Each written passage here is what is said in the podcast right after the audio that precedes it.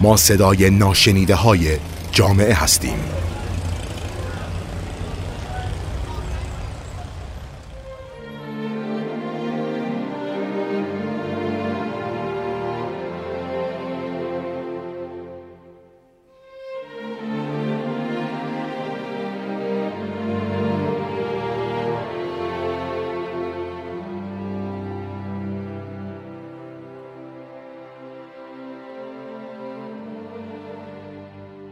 سلام من زهرا شکیبایی ثابت هستم روانشناس بالینی در حوزه آسیب و ترومای کودک و روان تحلیلگر.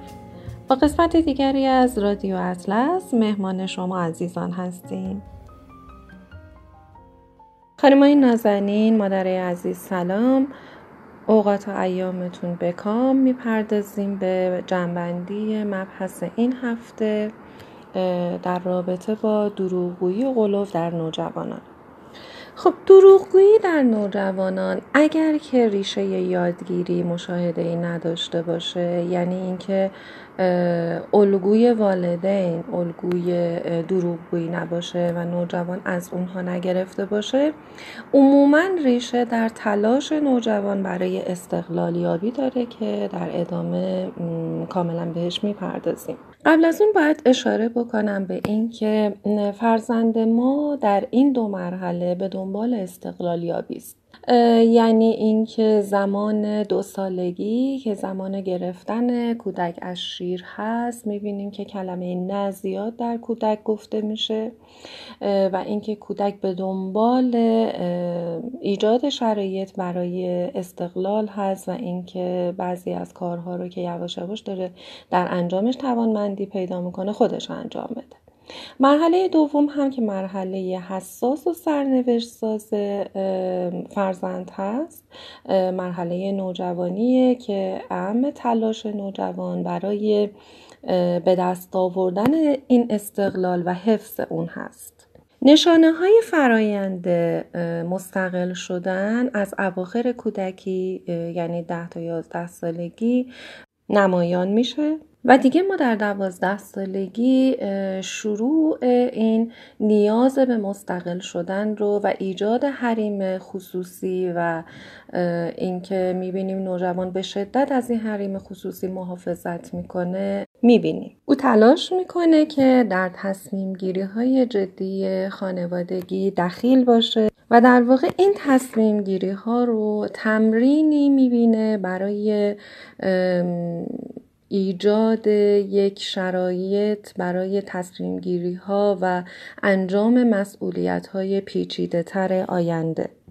خب در همینجا اگر که تمایل به استقلالیابی نوجوان نادیده گرفته بشه و اینکه به درخواست او برای اینکه می‌خوام تصمیم بگیرم یا تجربه بکنم جوابی با کنترلگری و برخوردهای شدید و زیر سوال بردن این تمایل به استقلال یابی بشه نوجوان ارتباطش رو قطع می‌کنه و به دروغگویی پناه می‌بره.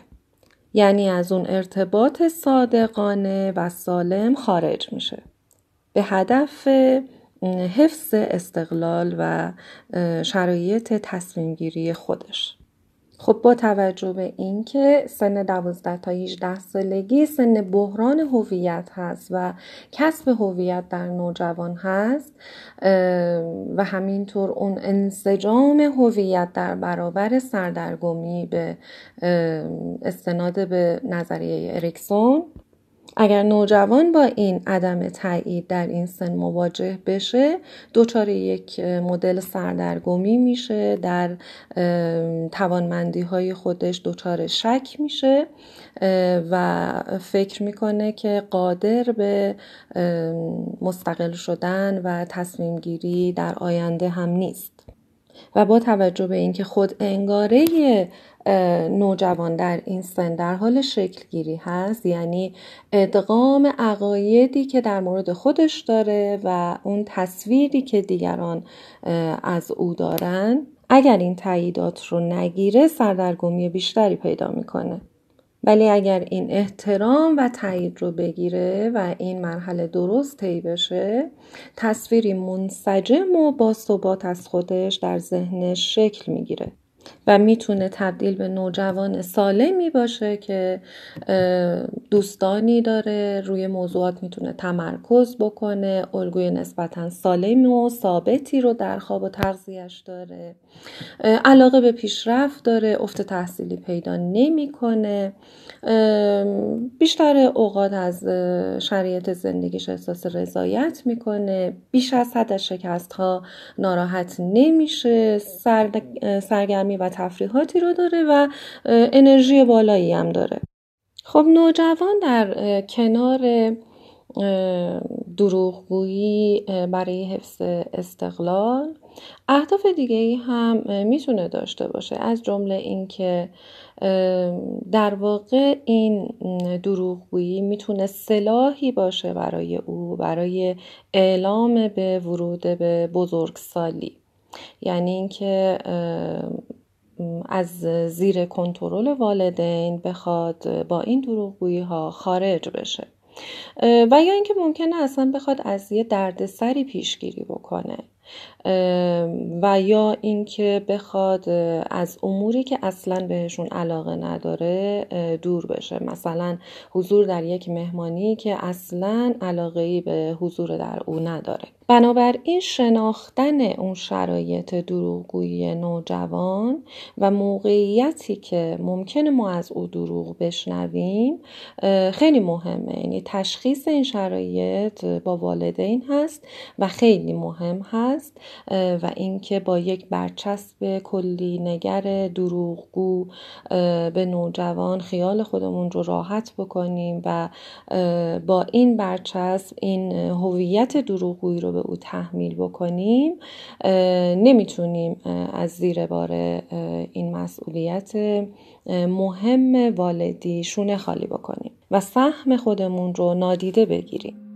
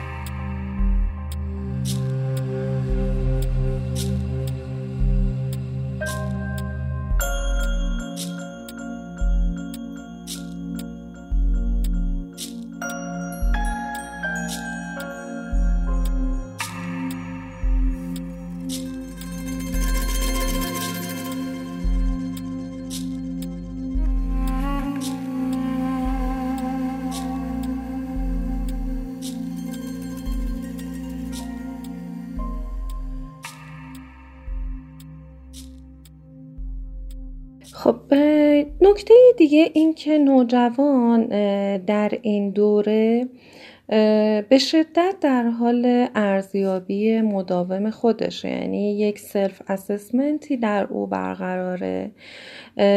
و او در واقع اون توانمندی های خودش رو دائما در حال محک زدن هست.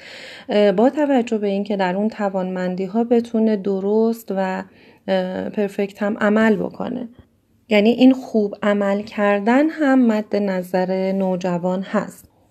در واقع او دائما در یک فرایند جستجوگری و به جهت و به هدف اکتشاف اون موقعیت دلچسب هست که بتونه هویتش رو در اون ببینه و به تعهد برسه که اگر این جستجوگری درست پیش نره یک حالت بلا تکلیفی و همون سردرگمی که گفتیم بهش اضافه هم میشه.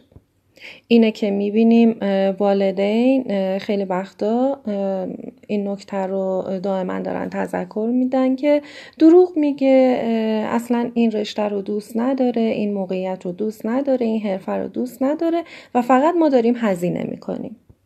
اگر نوجوان این سرزنش های مداوم رو از والدین بشنوه نمی‌تونه به انتخاب درستی برسه و با توجه به اینکه استقلال مالی خاصی هم نداره و در شرایط سنی هم نیست که خودش بتونه به تنهایی بره و از پس مسائل مالی خودش بر بیاد و در واقع اون وابستگی مالی رو هنوز به خانواده داره بنابراین این فشار و سردرگمی درش بیشتر میشه و حتی ممکنه که نوعا به حالت مرضی هم برسه. و ما می‌تونیم ببینیم استراب ها و یا شروع یک افسردگی رو در نوجوان. و همینطور عدم ثبات نوجوان بیشتر بشه در انتخاب رشته تحصیلی تفکرش در مورد شغل آیندهش تمایلات جنسیش الگوهای دوستیش ارزش های اخلاقی و اجتماعیش. مدام می‌بینیم که در حال بالا و پایین شدنه و نمی‌تونه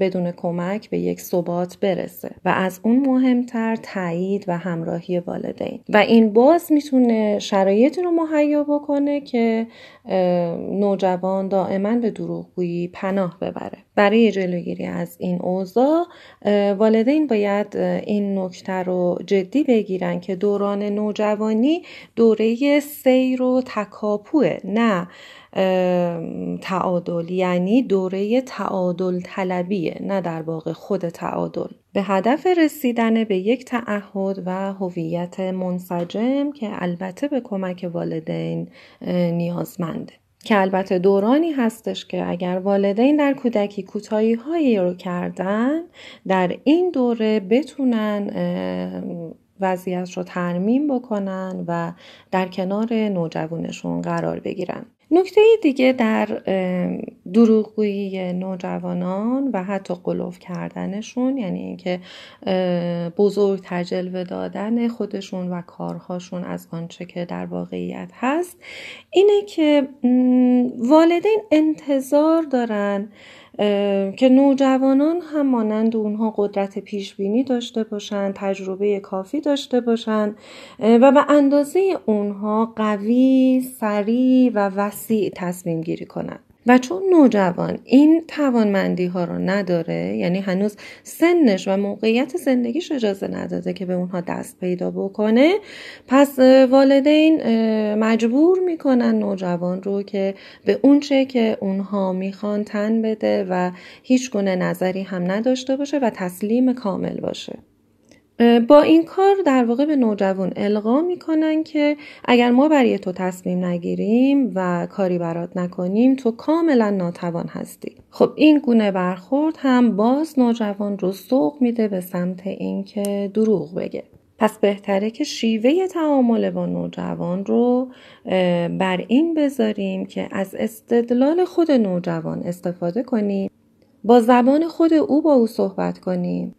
بهش فرصت انتخاب و تصمیم گیری بدیم و تا جایی ممکن از مثال ها روش او استفاده کنیم و در جایی که نمی‌تونیم با محبت و همدلی او رو متقاعد بکنیم و از توانمندی ها و همینطور ابتکار عمل های او هم تعریف کنیم و او رو تشویق کنیم.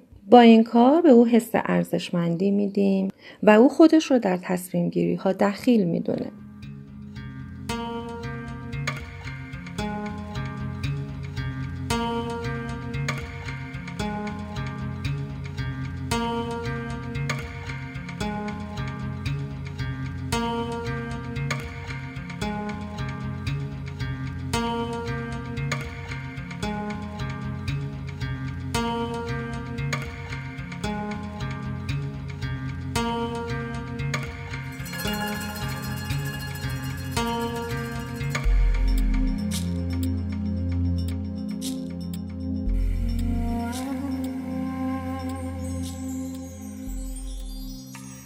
حالا اگر که با دروغگویی نوجوان مواجه شدیم در عمل چه بکنیم؟ خب در قدم اول این که باید بگم دروغگویی رو نمی‌تونیم با تحقیر و سرزنش و تنبیه و تهدید درمان کنیم.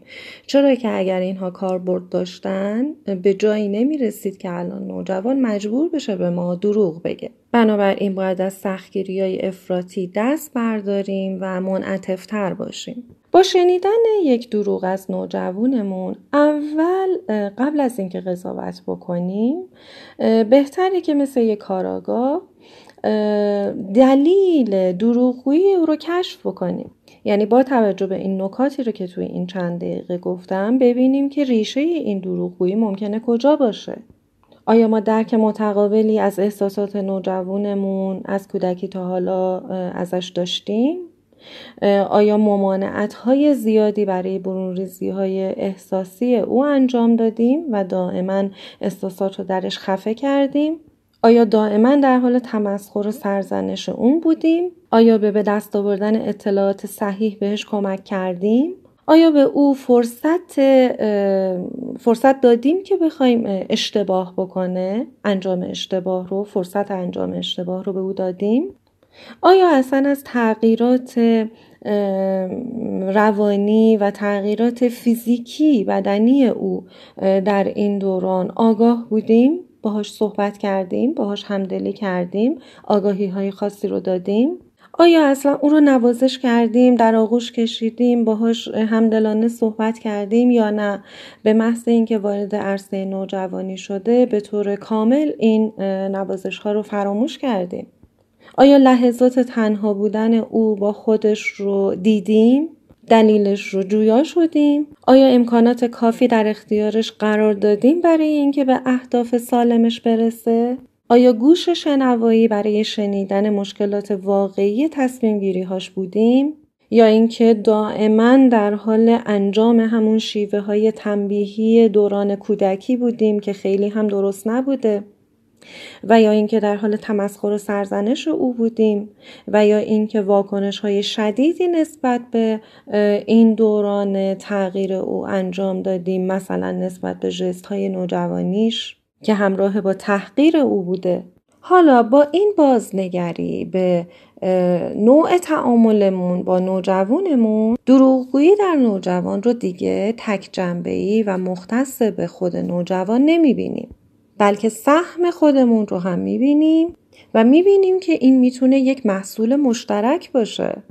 و از این به بعد حوصله و همراهی ما با نوجوانمون برامون معنا و اهمیت بهتری پیدا می‌کنه. باید اینو درک بکنیم که نوجوانمون تنها یک پله از اون تحولات تکاملی کودکی بالا اومده.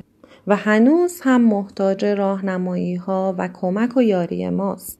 اما این پله پله مهم برای شروع زندگی و ورود به جوانی و بقیه زندگی او و تمرینی برای تصمیم گیری های جدی و مهم زندگیش هم هست. پس بهتر این رو مد نظر داشته باشیم که شکل گیری هویت در نوجوانی در واقع برای نوجوان این امکان رو فراهم می‌کنه که با وجود واقعی خودش و علاقه های خودش یکسان بشه و به یک انسجام نسبی شخصیتی دست پیدا بکنه.